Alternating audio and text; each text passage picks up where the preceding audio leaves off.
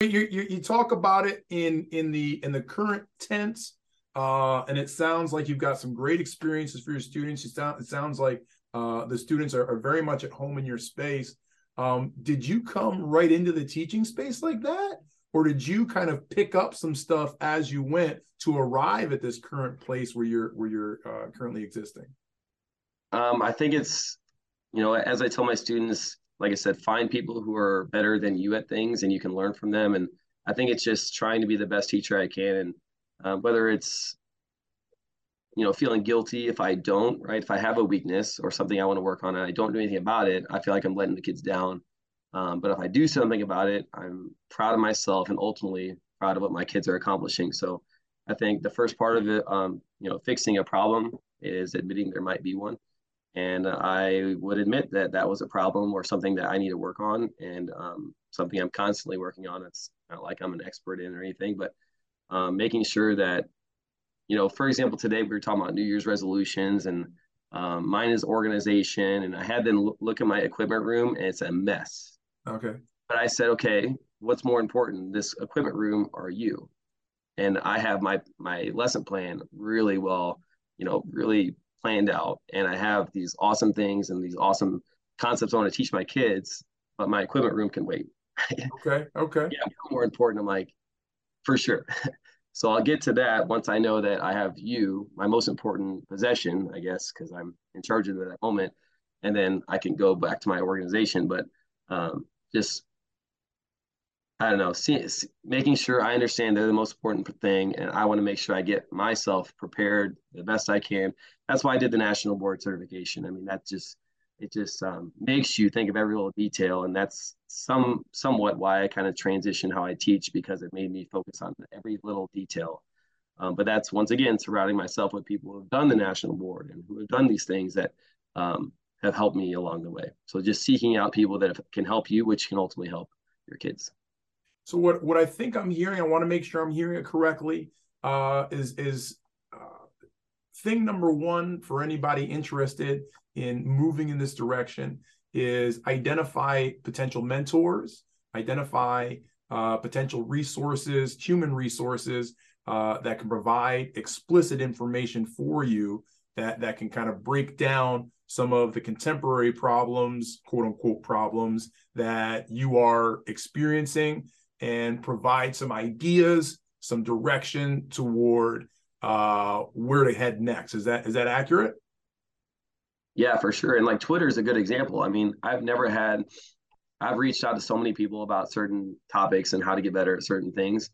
And there's never been a time where someone's not replied, right? Like we're all here to help. And you know, just to I would just advocate for everyone to put themselves out there and, and ask questions because I wrote a blog on this. I, I said um, asking questions doesn't make you look dumb. It makes you look interested and curious. And we talk about being inquirers in our classroom a lot and how the more questions you ask, the more knowledge you're going to gain. And then, you know, the more confident you're going to become. But it takes, you know, sometimes fourth, fifth graders, especially, they're afraid to ask questions. So we practice asking questions, right? They think it looks makes them look dumb, but then we talk about how they're so much more successful because they took that risk to ask the question because now they know it for the test and can apply further. But yeah, just putting yourself out there, I would say ask those questions. That makes all the sense in the world. So, in addition to Twitter, any other platforms that that, that you would highlight? Well, so through Twitter, now we get resources from the people that I connect with, right? So, um, for example, Kenedra and Kate, I didn't feel that comfortable with my EDI knowledge, and I connected with them to join a little group that hold together resources. And maybe we can link this to the to the, the notes, but there are tons of resources on how to um, appropriately apply these EDI concepts within the class, the physical education classroom. And they worked really, really hard. And I'm so proud I joined that group because I've, I've learned so much. So maybe we can link that to the, the notes so people can check it out. That, that absolutely has to happen. We totally agree. Fantastic. Uh, so I, I know I know Twitter has those resources. Uh, I know Facebook uh, people look up uh, a lot of different groups uh, collectively on Facebook. Um, I'm on Instagram, but I, I, I got to tell you, I've never found, other than personal um, colleagues of mine, friends of mine that that are that are teachers, uh, I've never found like a group on on Instagram. Do you know of any? I'd like to can I share out one resource which has really helped me. Um, the Southern Poverty Law Center's education um, side is called. It's now called um, Teaching for Justice. Used okay. to be called Teaching um, Teaching Tolerance. No, it's Learning for Justice, and they have a whole um, a whole curriculum. They actually have standards. They have objectives and benchmarks that actually um, to help teachers implement an anti-bias approach, yeah. which is is again, it's what Gloria Ladson Billings and Django Paris talks about is that focusing first on the on the identity of your students. Um, and and Kyle, I really want to give you huge. I want to give you your flowers for um, for taking yourself out, being that confident in who you are, and taking yourself out of the voice and allowing your students, the new ones, to come in and teach your class something. Because now, now that is what that's that essence of teaching through the lens of your students, giving them the power and and adding that flavor of their culture to your classroom. I always think of it like a pizza. You know, we have the standard cheese pizza through that through that westernized view of of teaching. I teach, we do, you do, right. which is a very westernized way of of mm-hmm. teaching. But now, when I, I allow my students to add in the mozzarella cheese and the oregano and peppers and pepperoni and sausage, now I have a much more flavorful pizza that encompasses everyone in your classroom. And I love the fact that you use questions like um, foods Music is another one. What is your music? That's another thing to do is like have a day where you're, you know, always listen to your kids' music first, though. I got caught about that. I got to be careful. And let me tell you, you know, Public Enemy is great when you're teaching a, um, a jump roping unit, but you know, even adding that flavor of the music in, that you're not always the one picking the music, allowing your students to bring in their music and mm-hmm. then you learn more about them and then you can be like okay i got you on that let me let mm-hmm. me listen let you listen to a little bit of nas or let or eric b and rakim or something you know you play yours and i'll play mine yeah. but that's a great resource too for teachers also welcoming schools has lesson plans welcoming schools t- teachers can integrate into their their lessons as well takes a little bit of creativity of how you might take a lesson about differences and inclusion um, and how would you put that into your PE. But I love the fact too, Kyle, that you're willing to go outside the box of our kids always being active entire time, beginning to end, where you take that time to have those critical conversations with your students. I don't think we do that enough. Yeah, truly, truly the, the spirit of physical literacy, wouldn't you say so? Yeah. Additions to that, Kyle? Yeah, I also so a lot of good things you said there about um well, I think it's important to after an activity to reflect and talk about what just happened, right? So what was your favorite part of the activity? What was most memorable? Why was that most memorable? Okay. So maybe someone let you go first in the group. Okay. That is a small little thing, but actually could help the group become successful because now there's no whining about who's first because someone was actually nice enough to say, you know what, you can go first. So you could do rock, paper, scissors, but I always say the nicest kids say, well, you can go first. They know they're going to get a turn eventually. So um, I remember this was last year and someone, uh, we were talking about memories and like how, how tough it is to be the new kid. And someone raised their hand. They're like, in kindergarten, Adrian came up to me and said, do you want to be my friend? And he still remember that several years later.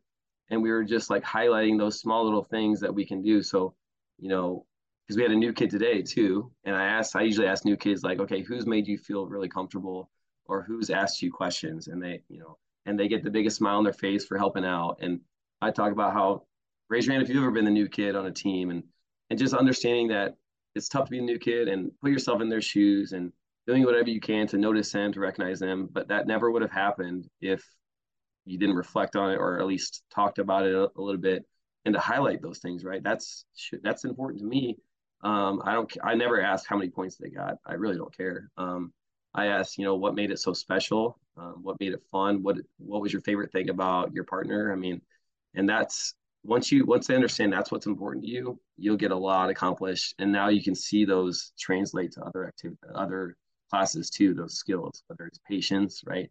We played a, a tag game today that the first level was walking, and I was praising this patience, and I said, "Why is it important to be patient?" You know, and you know, when's the time that you didn't feel like you were patient, and what happened, and all this stuff, and so just using those life skills in lessons, but reflecting on them as well, and seeing how they can apply in other classes as well. I think. You know, it's interesting because we have so many examples of how we'll just use the example of patience, uh, how something like patience manifests in so many different households across the nation. And one could consider the idea of how patience manifests explicitly uh, culturally independent of whomever is is being represented in your classroom.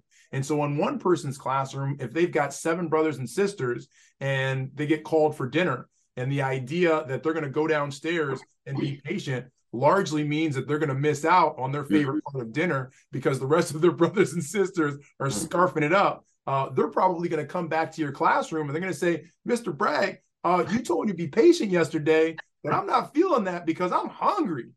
What what is your what is your response? What is your reaction to that? Yeah, and sometimes like I say things that they go tell their parents, and like let's say I talk about eating healthy, and then their mom's like, "Thanks a lot, Mr. Bragg." Now my kids are all talking about bananas and celery, and we don't buy that, and they're telling me to shop in the perimeter of the store, and you know, so it, it is funny, but you know, to that point, understanding that, I guess teaching them, you know, situations are different, right? So, um, that that's a good point. I, I I don't really know about how I would respond to that. And that, that's never specifically came to me. What do you think, Sue? How would you respond to that? Well, I love the fact, and that's being that's like really that part of that critical consciousness is that, you know, culturally we we react to things differently. Um, they did actually they did a study um, of looking at kids who tattled on other on other kids, and the reactions of the teachers to that tattling. When it was white kids tattling on white kids, teacher told the kids, go handle your business, just handle it, work it out. When it was kids tattling on black kids, that teacher was corrective with that black student. Mm. And I actually had a kid do that one time. They blamed something on Derek. Well, Derek wasn't even in school that day. He wasn't even in the classroom. They had been so used to targeting Derek, mm. and who was the only black um, black um, young person in this first grade classroom. So I love that that you you look at hey, you know, we all deal with something. How do you deal with anger? And there's times where I've come in and I've been upset and I'm like, man, I really feel angry today. What what do you do? What does your community do? How does your family handle anger? If you have kids that are screaming and yelling, you know, that's a lot of times, you know, that's what they do at home. And that's how they have to handle it at home. A lot of times kids have to walk away from something um, and don't want to talk about it. And I have to be, I have to be mindful. Because at first I'd be like, no, no, you got to talk about it.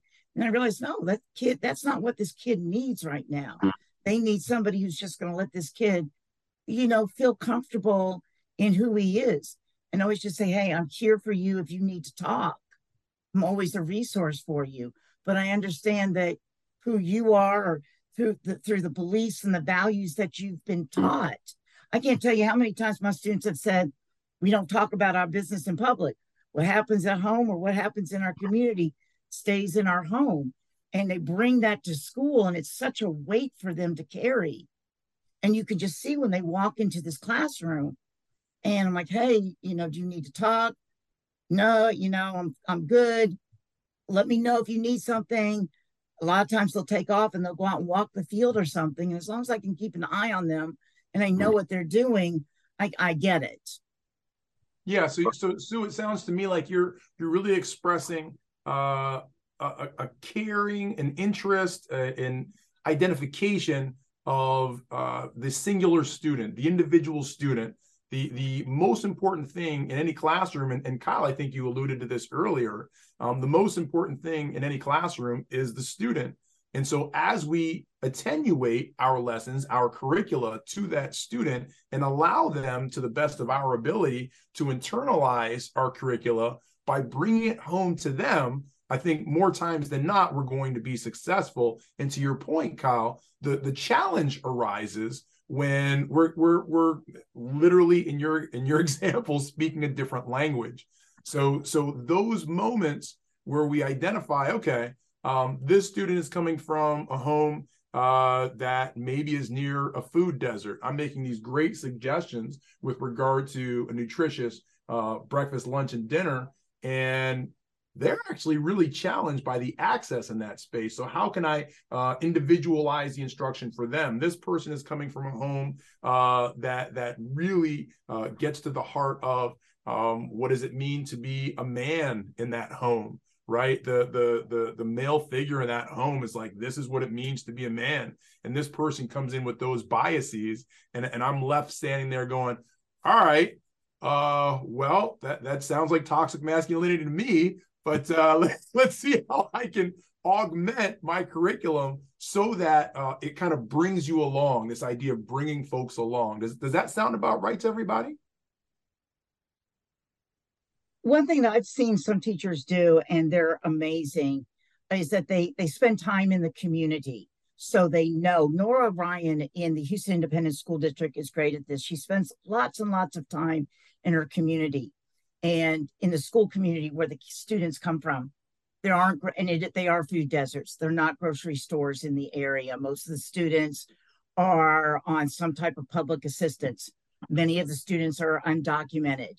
And one thing that she's really focused on is providing those resources to her students. So she's partnered with different types of nutritional services to bring in or nutritional groups like whether they're growing um, gardens or you know um, vegetables and fruits she brings in um, our the uh, the the nutrition department to talk about how do we bring in more, how do we mm-hmm. provide more resources to our students?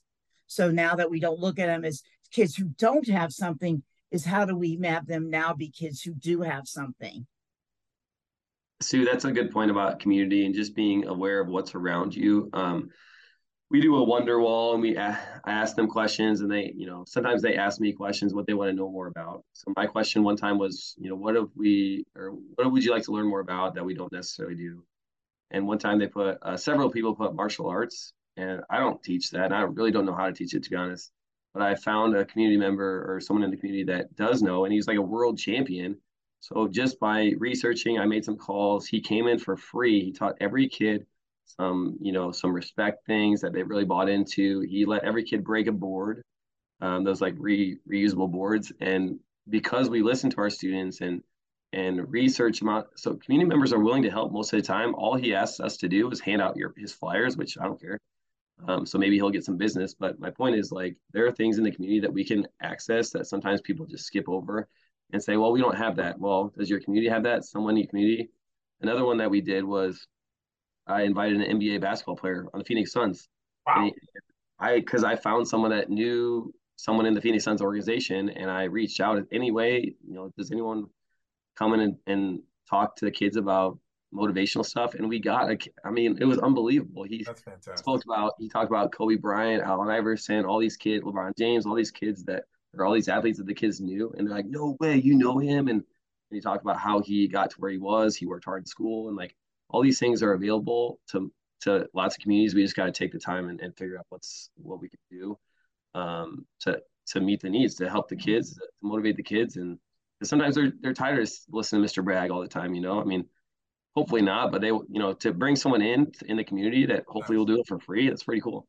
That that is that is cool. The the idea of of instructor fatigue, I guess, would be would be one example. But what are some other examples that you believe uh, students might be missing out on if we don't engage our community partners like that? Either Kyle or Sue, your thoughts? You know, one thing I was saying, partner off of that, Kyle. Um, I found out what what gifts and and things, you know, gifts and that my parents had, and with that, have family who moved from Italy, and Dad loves rugby came in and ran, a two week rugby unit with my students. Um, and they loved it, especially my middle grade students. Um, my middle, yeah, my middle middle school students. Also, I had a parent who had played. Um, she played cricket in India, brought cricket to my students as well. Um, I've also, we were no place, the school I was at, I was the no place for hate coordinator. So I brought in a lot of the resources through the ADL of being a, through our No Place for Hate initiative, and then brought in, I'm a big one about using children's literature. And I love when you talked about Kyle, um, Just Ask.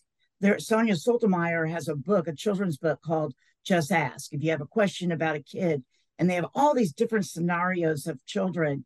Um, one children has peanut allergy, and it tells the, the child tells a story about himself, and you know what does that what does the what does school need to look like for that child with a peanut allergy? So I always I try to partner with books, but I got that also through the ADL and the Holocaust Museum.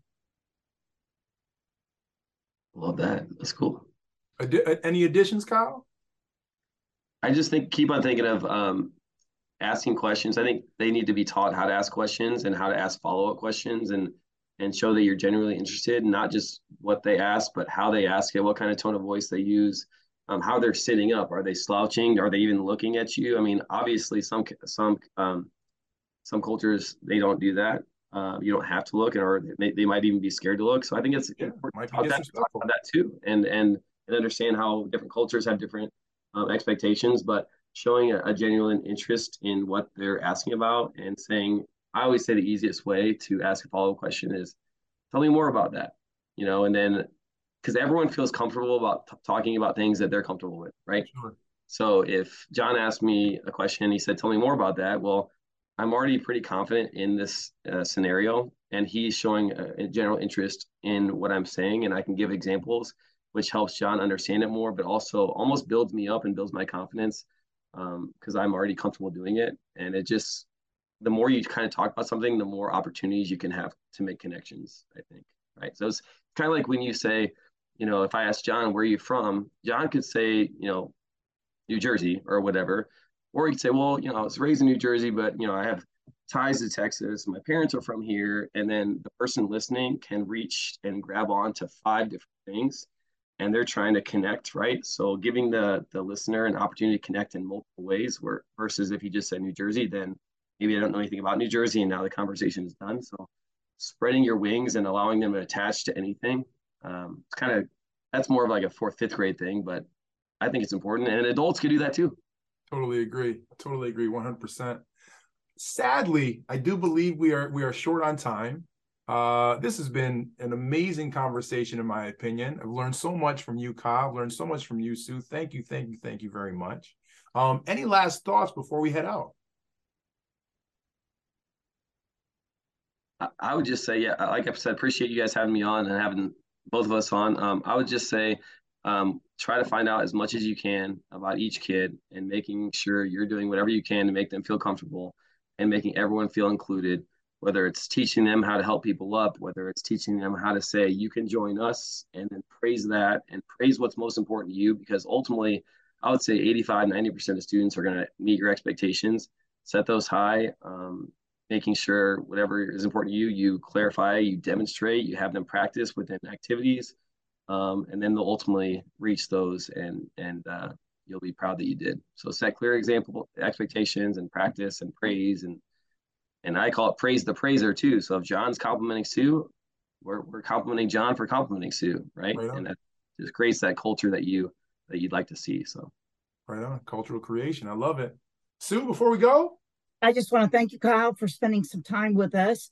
Um, I appreciate for you being a risk taker, or is it courageous now in the um, in in the ID world? But I want to appreciate you for being a risk taker and coming on. I know when I reached out, you're like, whoa, wait a minute.